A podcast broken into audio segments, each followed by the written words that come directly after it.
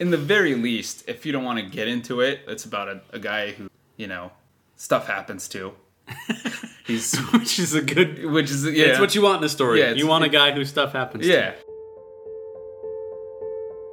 Hello, fellow geeks. This is Jay Shear, host of the Story Geeks podcast and co founder of the Reclamation Society. You are part of a small but powerful group of people we call Story Geeks. Fans of science fiction, fantasy, and comic books who love to dig deeper into geek stories to see how they impact us and the culture around us. These aren't just stories that help us escape, these stories shape our world. How? That's what we're discussing today. Thank you for joining us, and please make sure to subscribe so you don't miss out on any future Story Geeks conversations. Welcome to the Story Geeks podcast, everybody. Thank you for joining us for another episode. I will be your host today. My name is Daryl Smith, and I have another returning guest with me tonight. I have my good friend Elvis Iescas. Thanks for coming back, Elvis. Thanks for having me. Hey, always glad to have you. Nice. Um, why don't you tell us a little bit about yourself? What what makes you a geek? Um, so I think for starters, um, I'm an insurance underwriter. So that, that right there is um, analysis of risk is pretty nerdy. So it's a very lucrative job. Everyone's looking for it. Um, um, I grew up playing a lot of uh, a lot of video games, so I think that's the biggest connection to the geek world for me. Um, so I would uh, spend countless summers um, riding uh, all through Hyrule and trying, Hey. to, trying to save Zelda. Nice. Um, so I think that's probably the biggest connection to the geek world That for me. stupid theme still gets in my head every now and then. Yeah. It's a good one. Yeah. it's a good one to Yeah. have stuck in your head. So. But you're also into superheroes and Yeah. So also The into- Marvel Cinematic yeah, Universe. MCU, you know, what have you. there you go. Well, speaking of the MCU, the movie we are discussing today is the very birth of the MCU. We're going to go all the way back to the beginning and we're going to talk Jon Favreau's Iron Man, which is such a great movie. Yes. Such a great movie. Started this amazing thing, but I think people forget how good that first movie was to begin with. So let's talk a little bit about the movie. Let's uh, begin with our spoiler free rating section.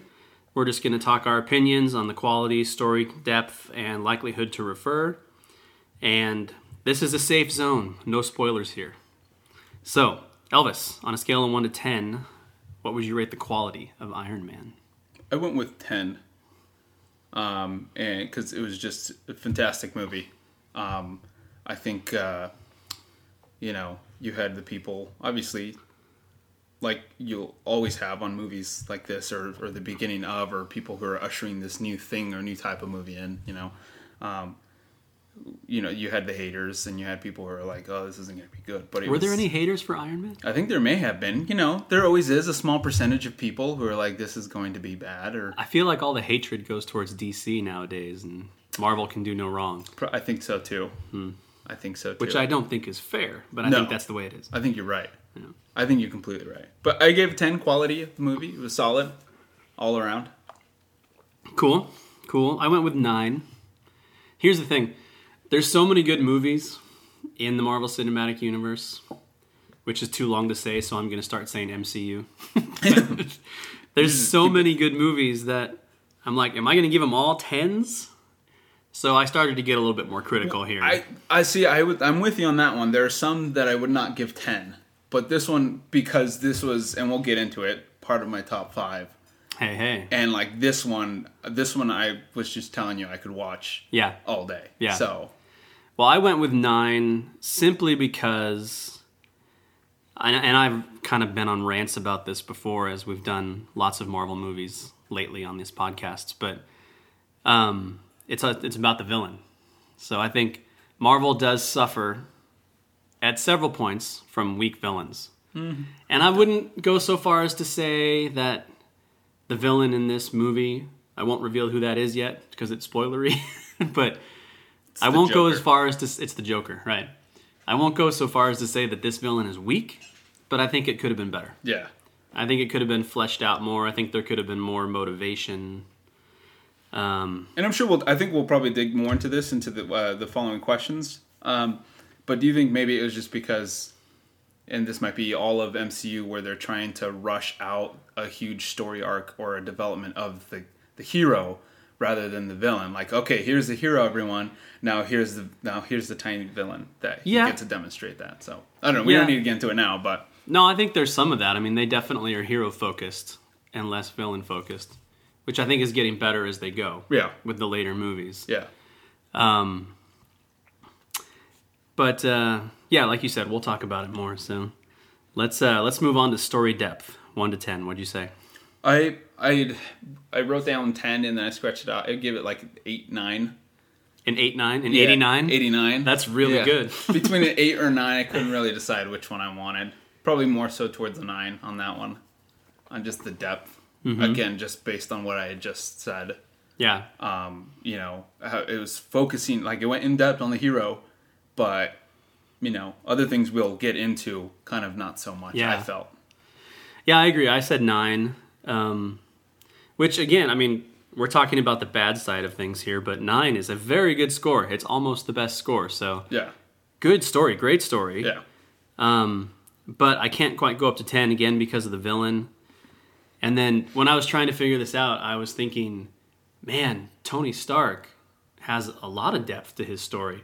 But then I realized I was thinking about the MCU Right. at large Right. and not just about this one movie. So Right.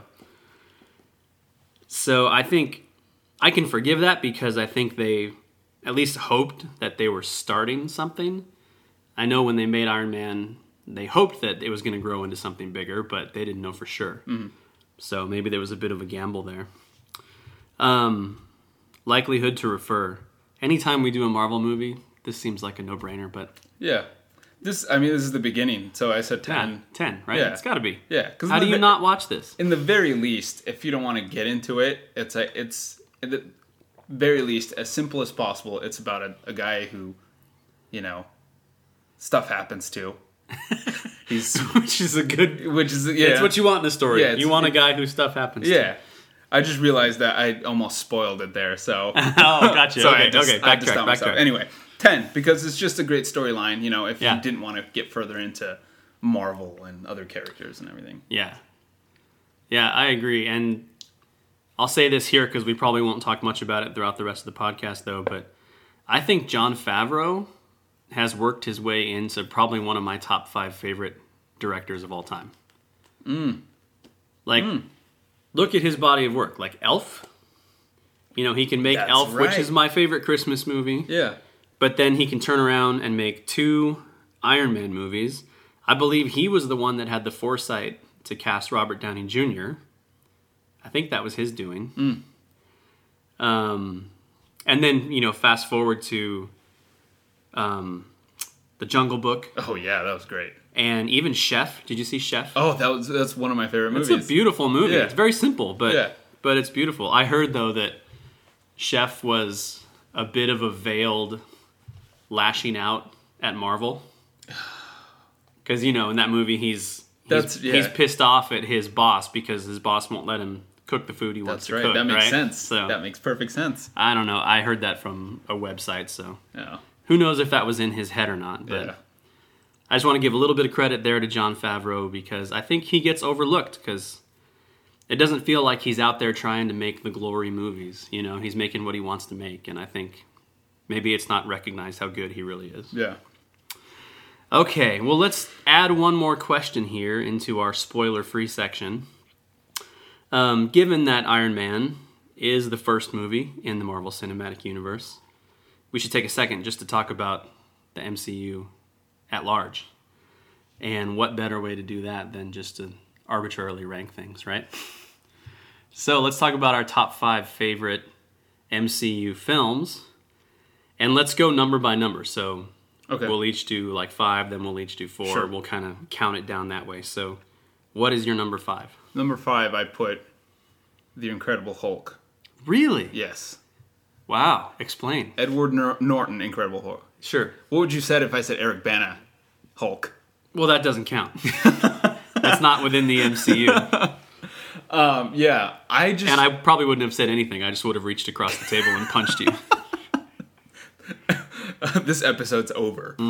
Um, uh, I just re- I really liked it. I like the the character of the Hulk. I think that that movie went, you know, as in depth as it could uh, Yeah. for the length of time, uh, showing how um, uh, Doctor Banner was able to um, control or how start help himself control the Hulk Right. you know and yeah and i i that's what i really liked about it um and i think i just enjoyed edward norton's take on the character um so i thought that was pretty good and then trying to see if there's something else but that's pretty much it Well, I agree about Yeah. Ed Norton. I, I've often thought I would love to see what all the other movies look like if he was there. yeah But yeah I love Mark Ruffalo too. I see i like him but if they did a standalone with just him Yeah, um i would probably that would probably make my top five yeah. It seems like in the comics, I haven't read a whole lot of Hulk comics, but it seems like Bruce Banner is a very tragic character. So for that, Ed Norton certainly made a whole lot more sense. mm-hmm. But Mark Ruffalo brings some comedy and some levity to it, which Yeah. is fun. the- yeah you know, and somebody who can be wittier than Tony Stark, which is kind of Right. nice. All right, cool. Incredible Hulk. My number five is this movie, is Iron Man. okay Yeah. Um, for all the reasons we've already talked about for why it's so good. yeah Um, so let's go number four. What's your number four? Number four, I said um, Captain America. Which one? The first The- one? just the first one. Okay. Yeah. yeah. The first one. I think that's my wife's favorite. I, that was just, you know, again, another intro to another character for the bigger picture of what MCU is trying to do. Yeah. And I thought they did a really good job with it. It was, you know, your all American hero kind of thing. And Yeah. I just, they did a tremendously good job with it. And I, I think that's a movie that I came to appreciate more later on Mm-hmm. after the sequels came out. okay. You know, Why do you say that? uh, I'm trying not to get too spoilery on it, but I think I think it's it's more interesting for me to see Captain America in the present than in the past, Okay. and then getting a chance to see how Chris Evans plays him and really weaves a lot of complexity into him. And kind of seeing that in the context of the present, and then getting to go back and watch it again. It's like, oh no, it was there to begin with, too. Yeah. Okay. That makes sense. Yeah. Um, my number four is the very newest one in, in the MCU, Guardians of the Galaxy Volume 2. Ah. Yeah. I think those movies just have this really cool blend of humor and dorkiness, but also heart. Mm-hmm. And just like real emotion that some of these other movies can't quite touch, Right. which is weird because there's a raccoon and a talking tree, I but they still managed to pull it off.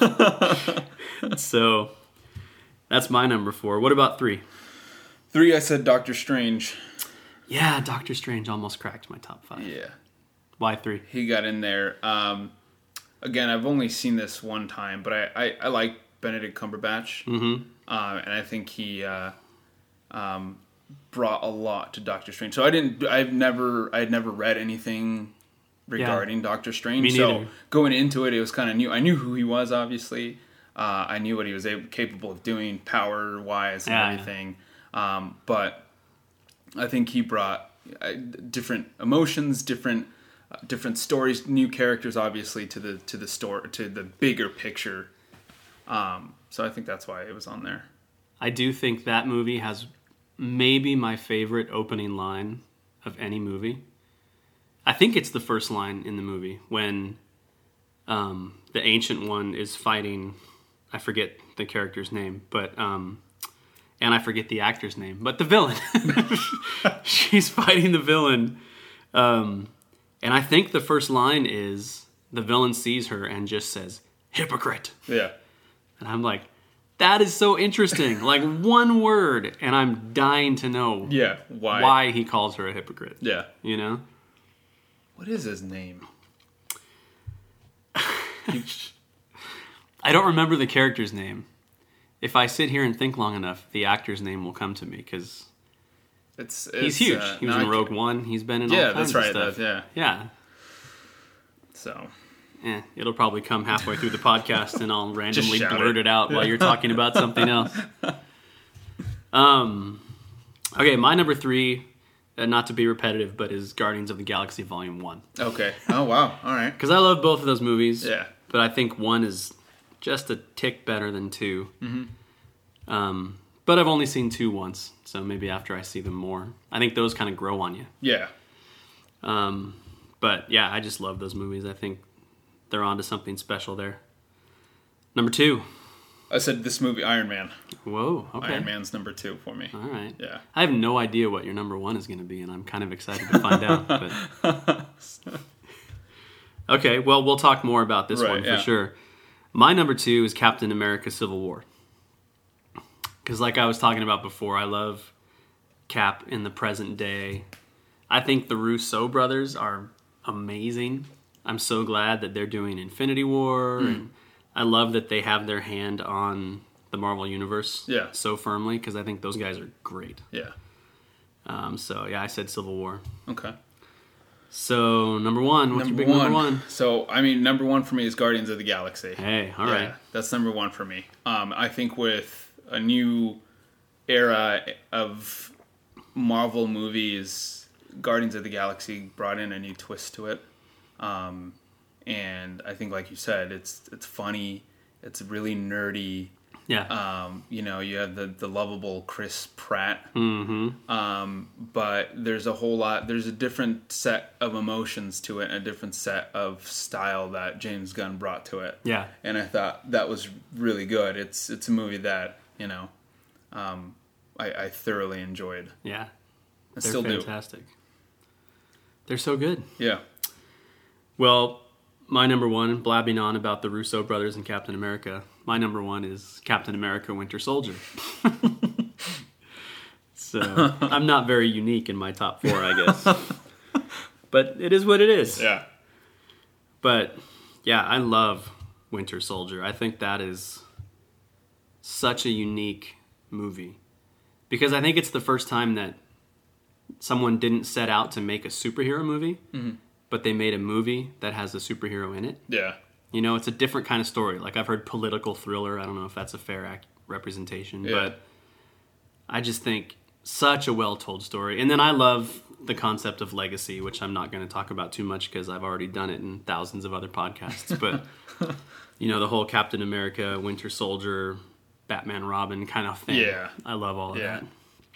So, and I think most of the movies, well, not most, half the movies we just talked about, um, there are other podcasts for. So go back and check them out. There is a Guardians of the Galaxy podcast. There's a Captain America Winter Soldier podcast. So go subscribe to the Story Geeks and check those out, along with so much other stuff, the Star Wars series and everything. So let's get into the deep stuff Here we go. from here on out, spoilers are allowed. So, if any of you are listening to this and for some reason you haven't seen Iron Man, I don't know what's wrong with you, but go see it first and then come back and listen to the rest of this because we're going to spoil the heck out of it. And I should say, we might possibly spoil some other movies within the, the MCU as well. So, Yeah. Maybe So- you should just stop listening here, go and watch all 15 Marvel movies, and then come back in a couple months and listen to the rest of this podcast. Yes. Star Wars fans, we are giving away two very special Star Wars prizes to Reclamation Society email subscribers. If you subscribe to the Reclamation Society's email updates, you are entered to win the Art of Rogue One. But thanks to a special donation from Daryl Smith, who is also one of the other hosts of the Story Geeks podcast, we have a second prize, a never before watched copy of The Phantom Menace on VHS. That means we have two super cool collector's items, and all you have to do is subscribe to our email updates, which, by the way, you should do anyways. So, go visit www.reclamationsociety.org and you can enter to win there. The link is in the show notes, so go subscribe now. So, okay, let's take a deeper dive here, Elvis. So, my first question um, so, Tony Stark is referred to as a man who has everything and nothing. So, what do you think that means? What do you think Tony's lacking at the beginning of this movie that makes him have, you know, quote unquote nothing? Yeah. Well, I mean, he's got you know, he's he's crazy smart. Mm-hmm. He's got loads of money. Yep. He's at the head of you know a very very successful and well off company. Yep. Um, building tech, military, um, weaponry, all of that. Um, so he's got all of that going for him. Um, but I, I think you know within he's pretty he's pretty empty there's no actual human connection there's no actual community that he knows of um, or that he does he realizes Yeah. you know um, so he's just pretty much living for himself doing whatever he wants buying whatever he, he can um, you know and i think um, i think yinsen in that cave points that out um, even if it's not a finger to his chest pointing it out, it's with the way he presents himself, Yinsen, Yeah. or the way that he talks about things. Yeah, I agree. I think he's lacking relationship. I one of my favorite characters in this movie is actually Jarvis, and I love that because in the comics Jarvis is human. Jarvis is a butler. He's basically like Alfred Uh huh. to Batman. Yeah. At least he used to be. I don't know what modern comics are like. They may have They may gone have- the way think, of the yeah. movies, but he used to just be a guy. Yeah. you know but now he's an artificial intelligence and i love that because it's sort of this picture of the only person that tony will sit with and listen to and talk to and trust is somebody that he can control. Yeah. somebody that he literally designed.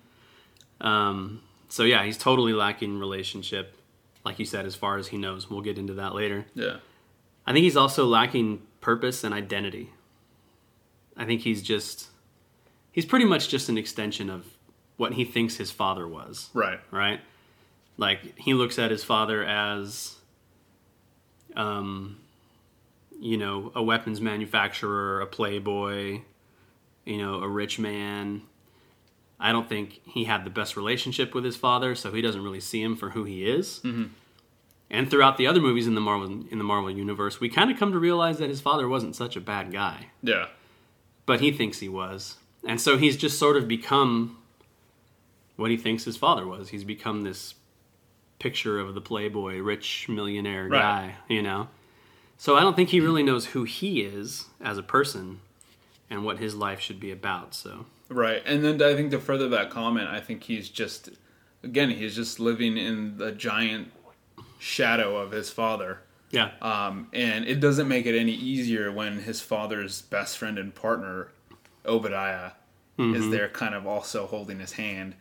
You know, even if isn't like physically or, um, you know, saying like, I'm walking you through this, it's, you know, he keeps him in a box. right. So, Totally. Yeah, he doesn't want him to grow. yeah. Yeah. Um, well, you talked about Yinsen. I think Yinsen is probably he might be my favorite character in this movie. Um, so let's talk about him for a little bit here. Um, it's off. It's not just Tony's brush with death that sort of changes him and makes him think about life differently. It's also Yinsen, who is just to recap for everybody. Yinsen is the guy that Tony was imprisoned with um, by the terrorists, the guy who actually saved his life and hooked his heart up to a electromagnet to keep the shards out of his heart, um, and ends up being the one who sort of helps him build the suit and helps him escape. Um, so, why do you think Yinsen has such a big impact on Tony? Well, I think I, for starters, one what you, what you just said, I think being kidnapped just as have a near death experience. Um, I think he connects very well with Yinsen because well, Yinsen saved his life, Yeah, um, but also Yinsen points. You know, he talks about the way he talks about his family, and then that quote you mentioned. Um, you know, he's a man who has everything but nothing. right. You know, he Yinsen was the one that said yeah, that. he point he he knows you know Tony's true heart. Like, yeah, and an example of that is that he they met at um they met at an event in Bern, I think he says it was.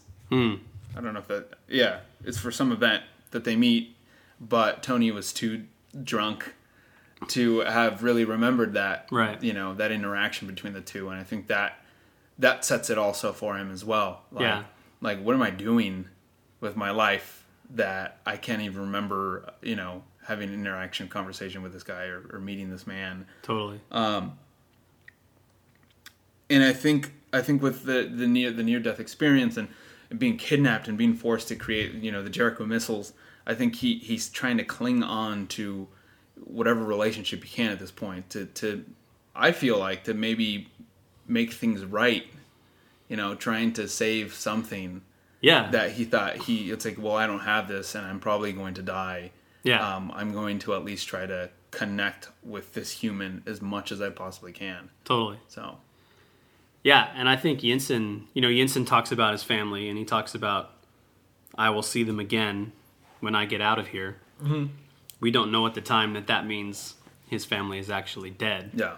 but I think Yinsen is sort of this picture of to Tony of somebody who knows what matters in life and is holding on to it, even though he's physically lost it, you know, and he's kind of the antithesis of Tony. Like Tony has all this stuff. He has these people in his life that care about him. Yeah. He has everything going for him, but he doesn't realize it. Yeah. He's too wrapped up in himself. Yeah. So I think Yinsen sort of becomes this picture of that's what I want, you know? And then Yinsen dies Yeah. trying to get Tony out.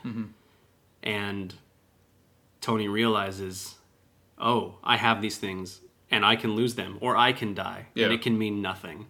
And Yinsen even says to him, um, you know, Tony says, thank you for saving me. And Yinsen says, don't waste it. Don't waste your life. Yeah. So, and then I think, so Marvel's been criticized, I think, for not having enough death in their stories, right? Like you look throughout the movies and really no super major characters have been killed. Some have died and not stayed that way, mm-hmm. you know, and and not that not that I want all these people to die or anything. I'm not like a big jerk that wants to see everybody die, but Right. There's stakes that come with death in storytelling, right? So it kind of adds a gravity to everything. Yeah. And I think they've been criticized for not doing that enough.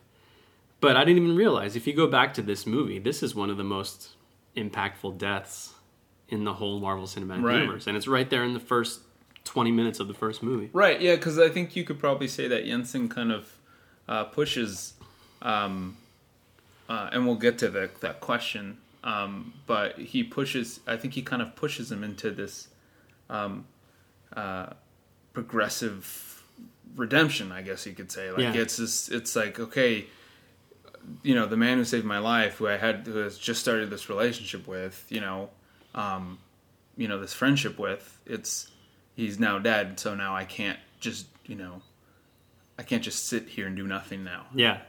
Um, so I think it's kind of that he he pushes him into the, you know, he cross makes him cross the line, like, you know, make your life worth something. Yeah. You know, have you do what you can with what you have, and, um, but yeah, I think, I think if we were doing the favorite characters, Yinsen, yeah, he'd probably be one of my one of my Yeah. faves on this.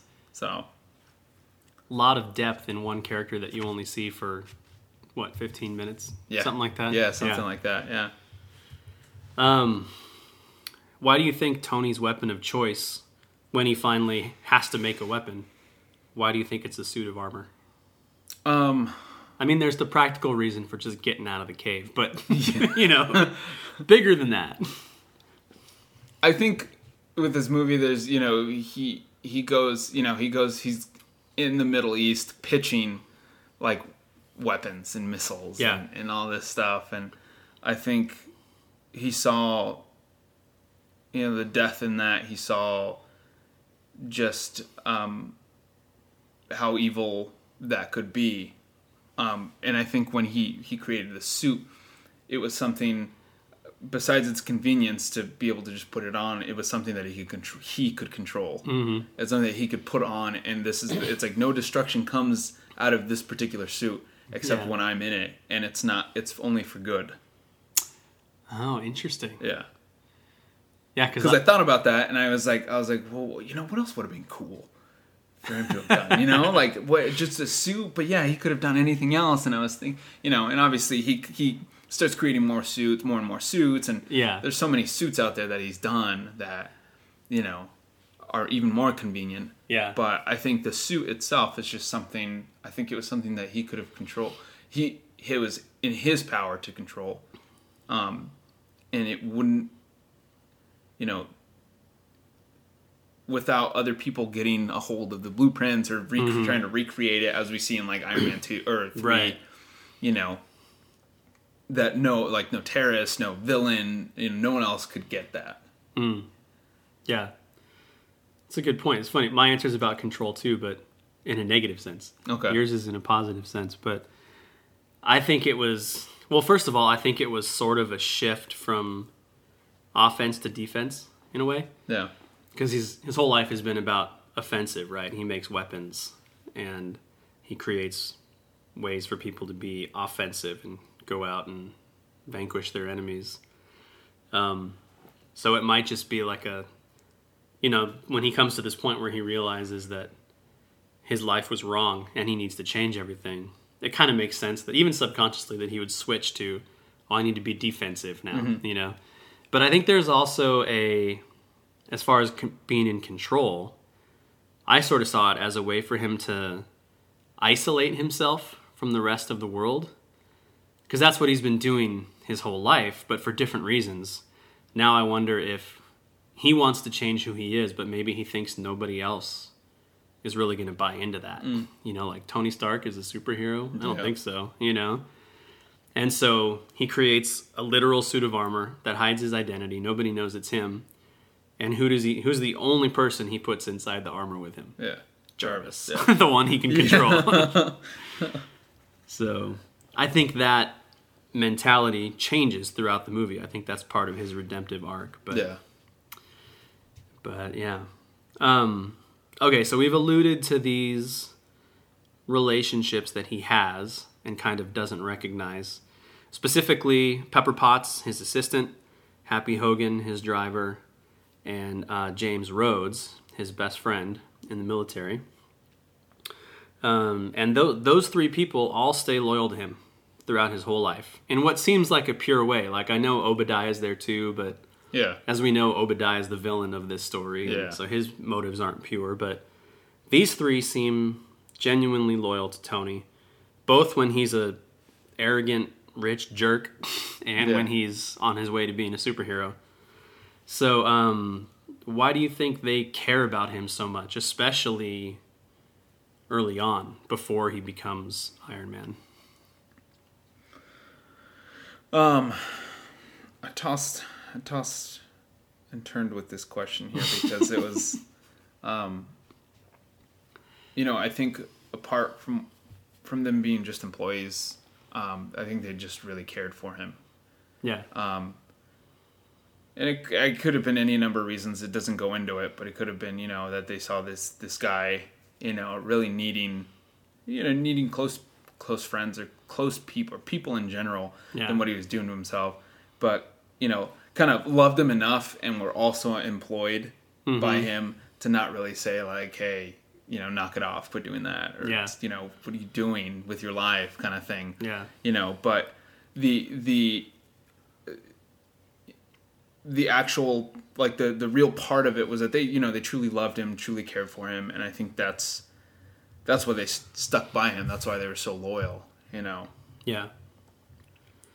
Yeah, I wonder if I mean he's certainly charismatic and creative, so on the surface level he's kind of a fun guy to be Yeah. around, right? yeah So maybe they were drawn to that initially, but I agree. I think they see some sort of tragedy Yeah. in him that they kind of want to help with, yeah you know?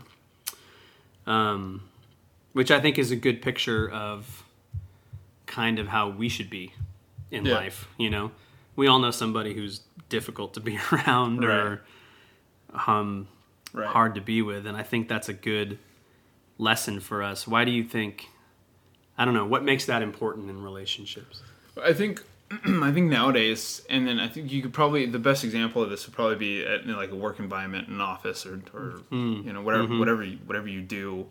Uh, it's so easy to walk past people and say, "Hey, how's it going? Good. All right, bye." Yeah. You know, and it's it's fine. You know, you're not trying to in that that 30 second you know conversation or interaction as you're walking to the bathroom.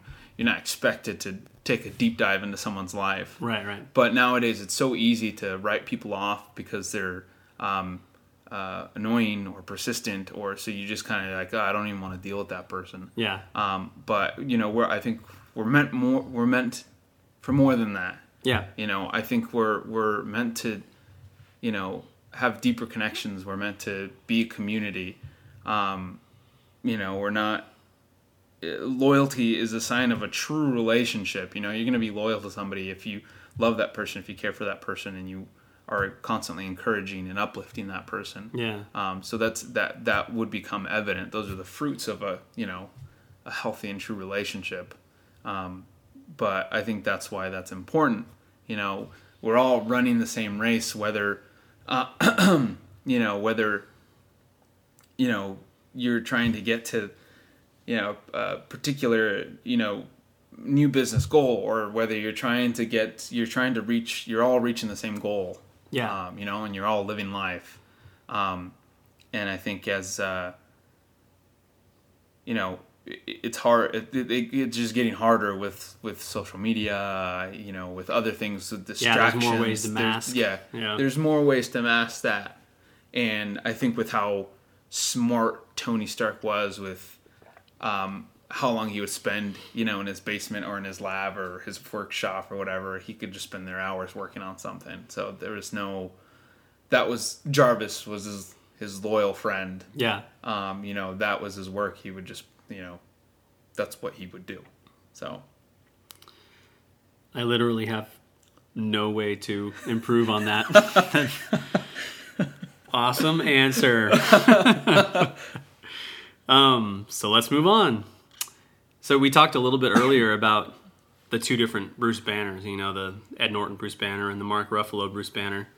But that's not the only instance of recasting in the Marvel Universe. We've got one here too. So in this movie, James Rhodes is played by Terrence Howard.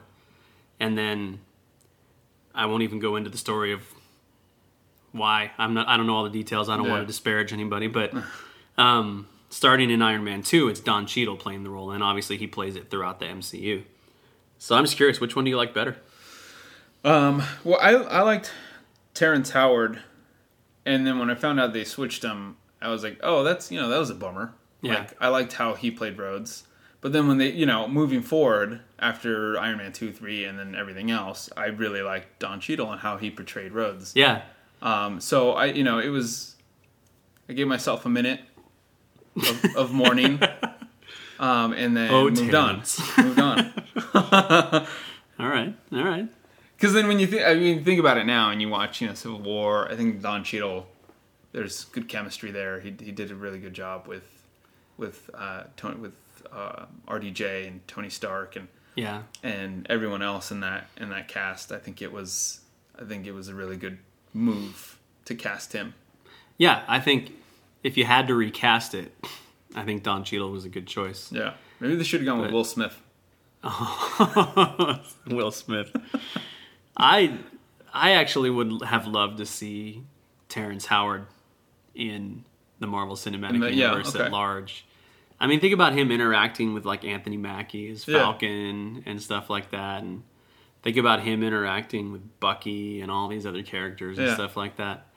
Just his swagger, like I don't know. I think it could have been cool. I like Don Cheadle too. I'm I'm not saying anything bad about. Him. He did him, have but more swagger. I think he does have more swagger. than- Yeah. than, Don Cheadle. Don Cheadle seems like a very nice dude, like does, somebody yeah. you just want to hang out with. Right. Yeah. Like if you didn't have like, you needed to make a collect call because payphones are still a thing. He would, he would you know, he'd, he'd give you the money and then he take you would. out to lunch or something. He would. He would. He'd give you a ride home. Good old Don. yeah. Hey guys, pardon my brief interruption here, but do you need a new pair of headphones? If you do, I want to tell you about our sponsor, Urban Vinyl. They make premium wood headphones that look amazing.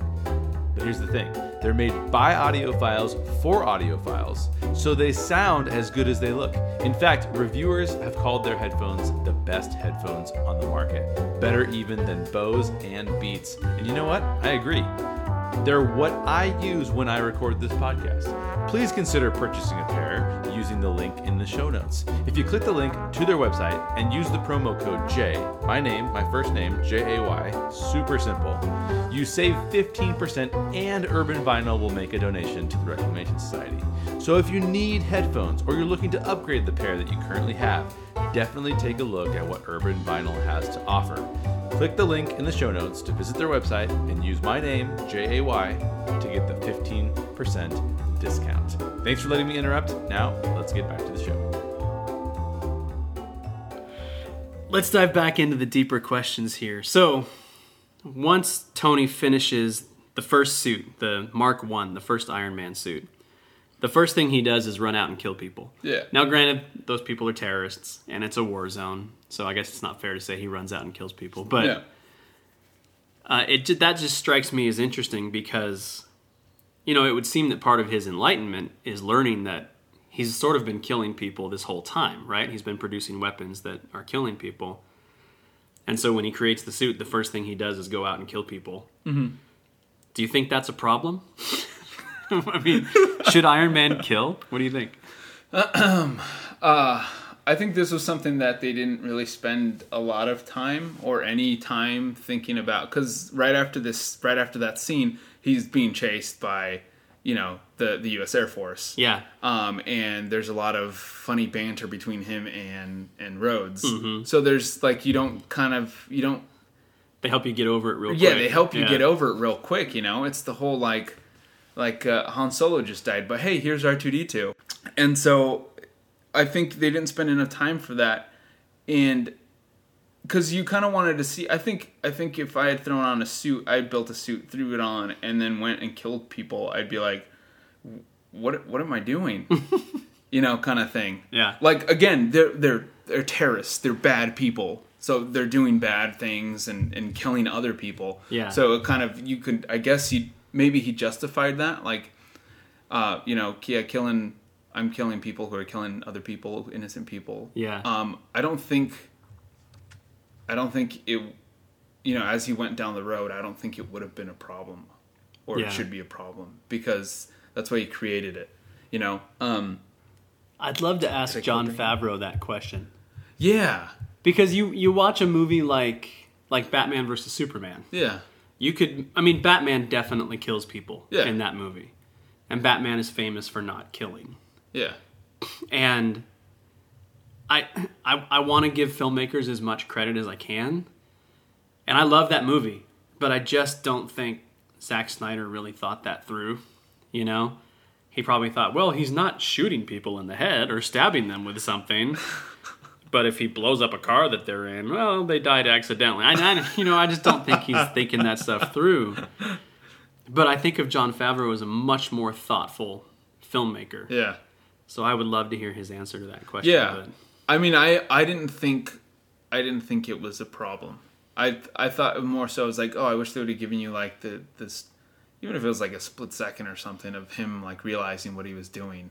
yeah. You know, that would have been more insightful. And then they could have done the banter to help you get over it. Right. You know. Yeah, it doesn't take a lot. Yeah. Um, yeah, I think, you know, I think they could have even just explained it as it was just a gut level reaction. Like, Yeah. you know, he's trying to improve himself, and then here, this chick that he slept with a few weeks or a few months ago Yeah. Hands him a picture of people that are dying at his hand, essentially, by his weapons, you know? Yeah. Well, I And mean, so I you- could see the gut level reaction, like, "Oh, I got to go deal with this. I got to Yeah. go take these guys out." Yeah. you know.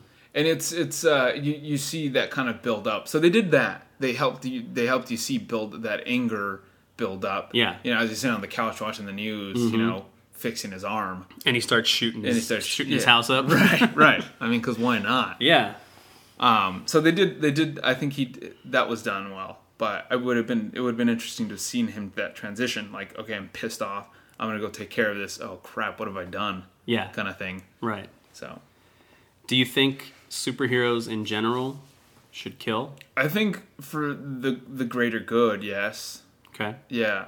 Um, and uh, you know, I think I think when the superhero finds out, you know, however they stumble, you got Spider Man, you know, Iron Man, you know, build a suit. Yeah, Thor, who's a god with, a, you know, With a fancy hammer. yeah, with a fancy hammer. Um, so you know, you have all these people, but the ones that kind of stumble onto this superhero, you know, they kind of have. It feel it seems like they kind of have a, or they place upon themselves a greater responsibility over humanity. Um, where is it? I quoted something. Um, it, and then I'll mention it again in the following uh, later question. But he quotes he's having an argument with Pepper Potts, Tony Stark, uh, and he says, "There's nothing but the next mission." Yeah. And so he's trying to uh, restructure his mindset and his attitude and his behavior. Um, you know, from where like he, he was rich and really did nothing with that to now being able to have this powerful suit Yeah. that's enhanced and now he can protect as many people as he wants to, or at least he thinks. So he hasn't really quite honed in on what specific he is to do with this new Yeah. power. You know, so except for this is my next thing is to protect whatever else kind of thing. I think that's a really good picture of his personality too. That's part of what makes the story so deep is you know, his relationship with who he was before this Yeah. was not healthy. Right. You know, he has he was addictive, he was obsessive, Yeah. and so it wouldn't make sense that he would become Iron Man and his relationship with it would be perfectly healthy. Yeah. It's like, no, he's going to get addicted to that and become obsessed with that. Right. And start to lose himself in that just like he did in being who he was before. Exactly. Yeah. Yeah. I think for superheroes killing, I mean, I can I enjoy the stories either way. Like you've got great stories on both ends. You know, mm-hmm. you've got your Wolverine stories and stuff like that where people are getting killed left and right. Um, the Punisher series on Netflix or his his involvement in the Daredevil series was Yeah. really cool. A lot of people like Deadpool. He's not my thing, but he's obviously killing people left yeah. and right. Yeah. Um, so I think there's you know there's ways to tell stories in both instances, but to me, I think the more interesting storytelling comes from the heroes that don't kill, because I think it's harder. I think it's harder to tell a good story where you can't just kill off the villain. Mm-hmm. You know, and I think still spoiler here for Captain America: Civil War, but that's one of the things I love, well, and Winter Soldier. That's one of the things I love about those movies because that's what those movies are about. You know, you can't just kill Bucky. Like, yes, the Winter Soldier was a villain, but there's more to it than that. Yeah. He deserves a chance to be redeemed, Yeah. you know. And then at the end of Civil War, we see Zemo try to kill himself, but Black Panther won't let Yeah. him do it. And he's breaking that cycle. You know, you can't just kill, you can't just get Yeah. revenge. You have to be willing to take the hard steps towards redemption. Yeah. So I think I just side with that because those stories are more interesting Yeah. to me Okay. you know your batmans your supermans Yeah. and stuff like that and again that's just a different kind of storytelling i think that's truer to life obviously i don't think we can just run around killing people that Right. make life hard for us Right.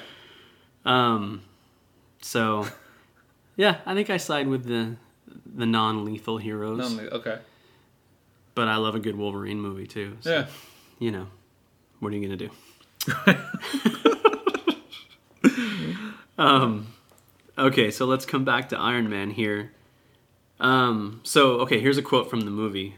Obadiah stane who is jeff bridges character we've talked about him a few times he's the big villain of the movie. He says to tony kind of in the big moment where he's revealing himself oh no i guess he revealed himself earlier but it's one of the moments when he turns on Tony in the movie and he puts that paralyzer behind his ear and and then takes the the reactor out of his heart. Yeah. Um, but he says to Tony, "Do you really think that just because you have an idea, it's yours? Your father helped give us the atomic bomb. Now, what kind of world do you think it'd be today if he was as selfish as you?" And obviously, Obadiah is selfish too. He's the villain Yeah. which we've talked about on these podcasts before, selfishness is a marker of villainy, according to us. And we are smart, so go with that, right? Wicked smart. Wicked smart. Um, so obviously Obadiah is selfish too, but it's still an interesting question. So What do you think about that? Should Tony be sharing his new technology with the world? I think I think he could have. Um, I think uh, um, to a certain point, obviously, it was too. He was being selfish. This was his. Yeah. He he. This is what he invented. He created, and he wanted it for him. Um, thus, you have Iron Man. Right. Um, but at the same time, I think leave, uh, living a life as Iron Man, he could have also presented that technology to the world, to you know, to for the betterment of the world. yeah. You know, to um, impoverished areas. You know, what have it could be, it could have been anything, and I think you see that as the story or his story progresses in Iron Man two, three, and then through the whole Yeah. MCU yeah, yeah. you know, um, I think what is it in um, the first Avengers? Him and Pepper Potts are developing uh, some new um, uh, like water energy technology or something. Right, was yeah. That one. So Uh-huh. so he starts he starts applying it in a, a more grander, you know, scheme. The whole this you know I have this technology. I'm going to start sharing it. Yeah. You know, even if it's not the suit, it's still things that the arc reactor or you know, Right, still, right. you know, could still power. Yeah. Yeah, I think it's interesting. I think at first we're sort of given the picture that he shouldn't share it because Obadiah steals it and does something terrible with it. And we see that in Iron Man 2. Justin Hammer steals it and does something terrible with it. Mm-hmm. And so I think there's some justification to he can't trust anybody else with this technology because everybody else is opportunistic. Yeah. But maybe it's less about sharing the technology and more about sharing himself. You know, more about learning to trust people. Yeah. Because I think you see in this movie and then throughout the rest of the Marvel Universe that the more he trusts people, the better off he is. And it's when he gets off onto his own obsessive control that problems arise. That's when Ultron arises Yeah. and all this kind of stuff, you know? So I think in the end, sharing it is good because it helps keep him in check. So, Yeah. whether, you know, you not, can't necessarily trust everybody to use it, right? Right. But it's good for him to share it. Yeah. Um, in the end of the movie, Tony points out that he's an unlikely choice for a superhero, given his laundry list of character defects and Yeah. all the mistakes he's made. Um, do you think those things should disqualify him from being a superhero, or not? I think no, I don't think so. I, I mean he he obviously states that they do. Um, you know, but I think it's what makes him you know, it's what makes him be that, you know, there's nothing there's nothing else except for the next thing that I need to be doing. Um, that same obsessive behavior um, you know, keeps pushing him to to better himself, to um, you know, to trust people, um, even if he doesn't want to. Yeah, So I don't think they disqualify him. I think if anything, they, you know, they bring him down. He is he's just a man in a suit, but that brings it, it brings down the notch even more. yeah, You know, he isn't just smart, but he has, you know, he has these. Uh, um, he has things that make him a human yeah, you know makes him a man and it's what you know he has these defaults not defaults um defects. defects yeah these these negative traits that would you know he in his mind this is what a hero is this is what a superhero is i'm not any of those Yeah, um so i don't think it i don't think it should disqualify him or that he should that he would ever let it disqualify him Yeah, I agree. I don't think it should, and I think I think it's what makes him such an interesting superhero. Um, and he's even got the physical defect, right? Like, Right. he has shrapnel in his heart that Yeah. will kill him unless he has this thing next to his chest. yeah And I think that was Stan Lee's mantra when he would create characters. there's some sort of There would have to be a flaw Yeah. for them to overcome. And I think that makes for a really interesting character. I think that's one of the reasons Batman is so interesting. Hmm. You know, because he can never quite get past what happened to him as a kid. yeah And um, so, yeah, I don't think it should qualify him. And I think if we look at life, none of us want to be disqualified. Right. You know, we all want we want to be afforded the opportunity for redemption, right and we should be affording that opportunity to other people as well. yeah So, Yeah, I agree. He should Yeah. not be disqualified. Um, so at the end of the movie, he does the big surprising thing of revealing his identity. He says, "I am Iron Man." Do you think he should have done that? I think I I don't think he would have done it any other way. Being Tony Stark, because he's just this. It just go. You know he. he- You know he.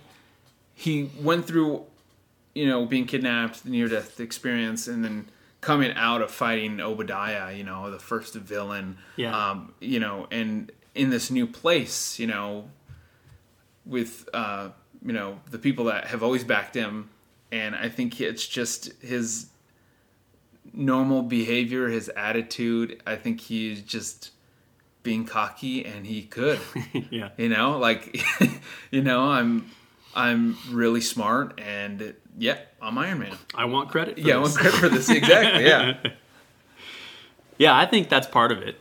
I think part of it is just his arrogance and he doesn't want anybody else to be Iron Man.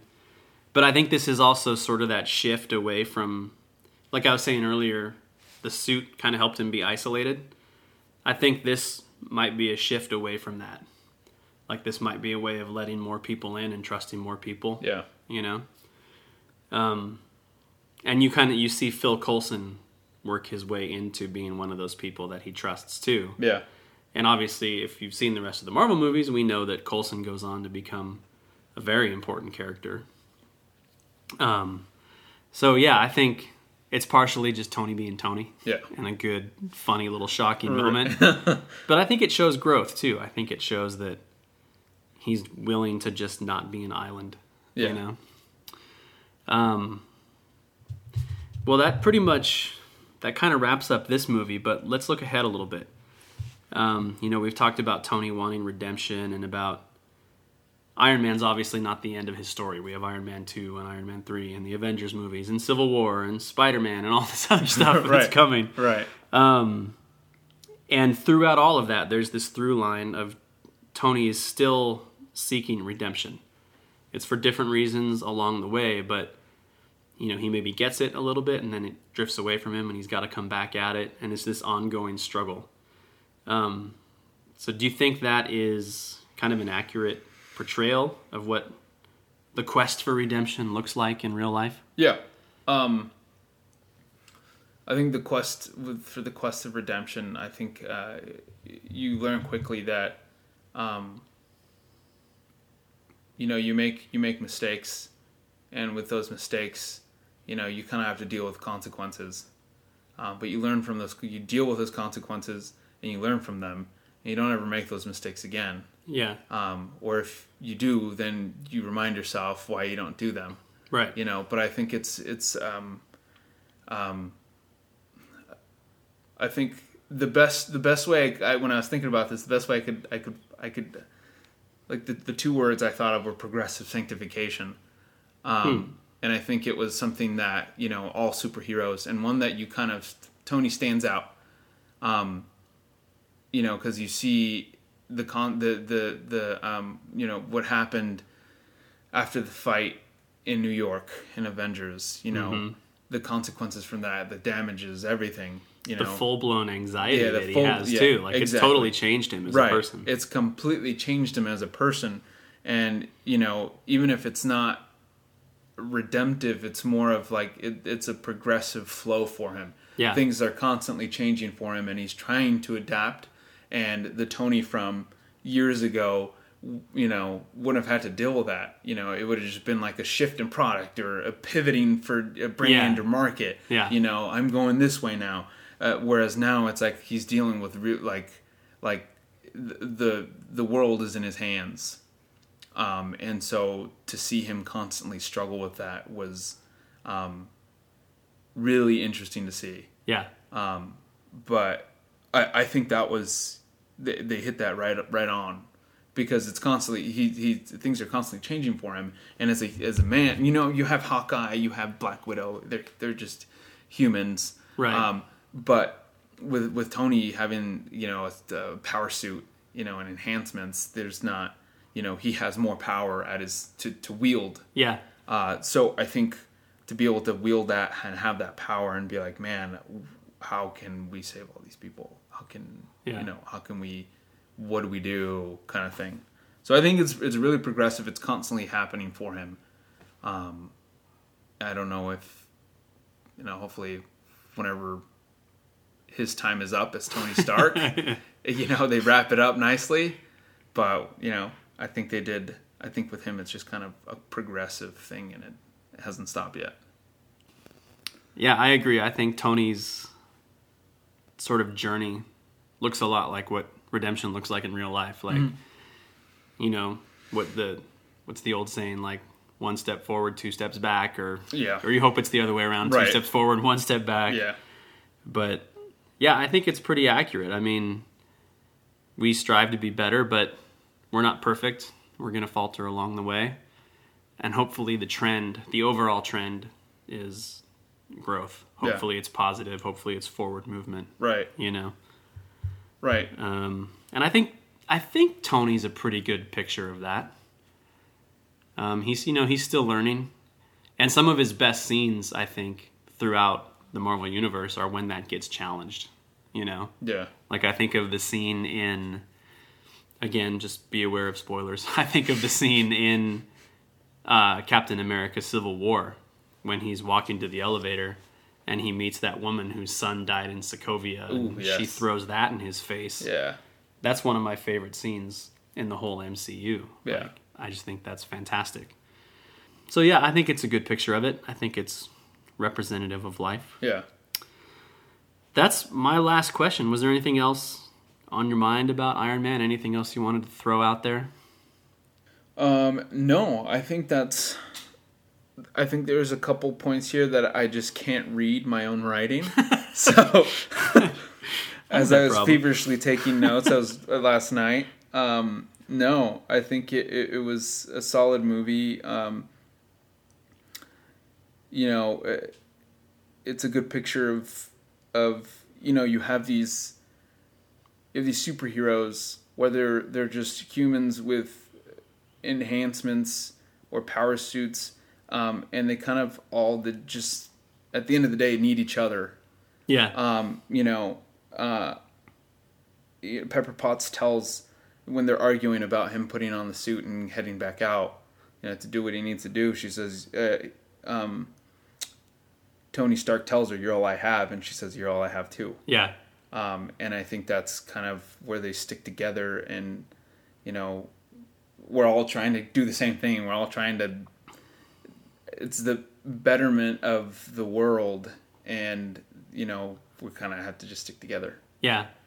I think that's a good mark of all the Marvel movies too. Like it's never just about saving the world or protecting innocent people. There's always personal stakes to it too. Right. They're always real people who have real problems and we get to see them navigate that too. So just good characters. Yeah. So hopefully the DC universe universe is going to be similar. I hope so. So I know some people think it's off to a rocky start. I guess it is off to a bit of a rocky start, but I think there's some stuff to be really excited about too. Yeah. So Yeah. and that's a good way to end the Marvel podcast There it is. by talking about DC, right? so Elvis, thanks for coming back, man. Thanks again, man. Appreciate it. Totally. All right, that is it for today's podcast. What do you think? Let us know. Write us an email at hi at reclamationsociety.org, or you can cut and paste that email address from the show notes. Also, make sure that you subscribe because you don't want to miss out on any of our upcoming podcasts. Go hit the subscribe button right now. And while you're there, if you have an extra minute, write us an iTunes review. That is it for today's show. As always, question everything in your favorite stories and always seek the truth. We'll catch all of you story geeks on the next podcast.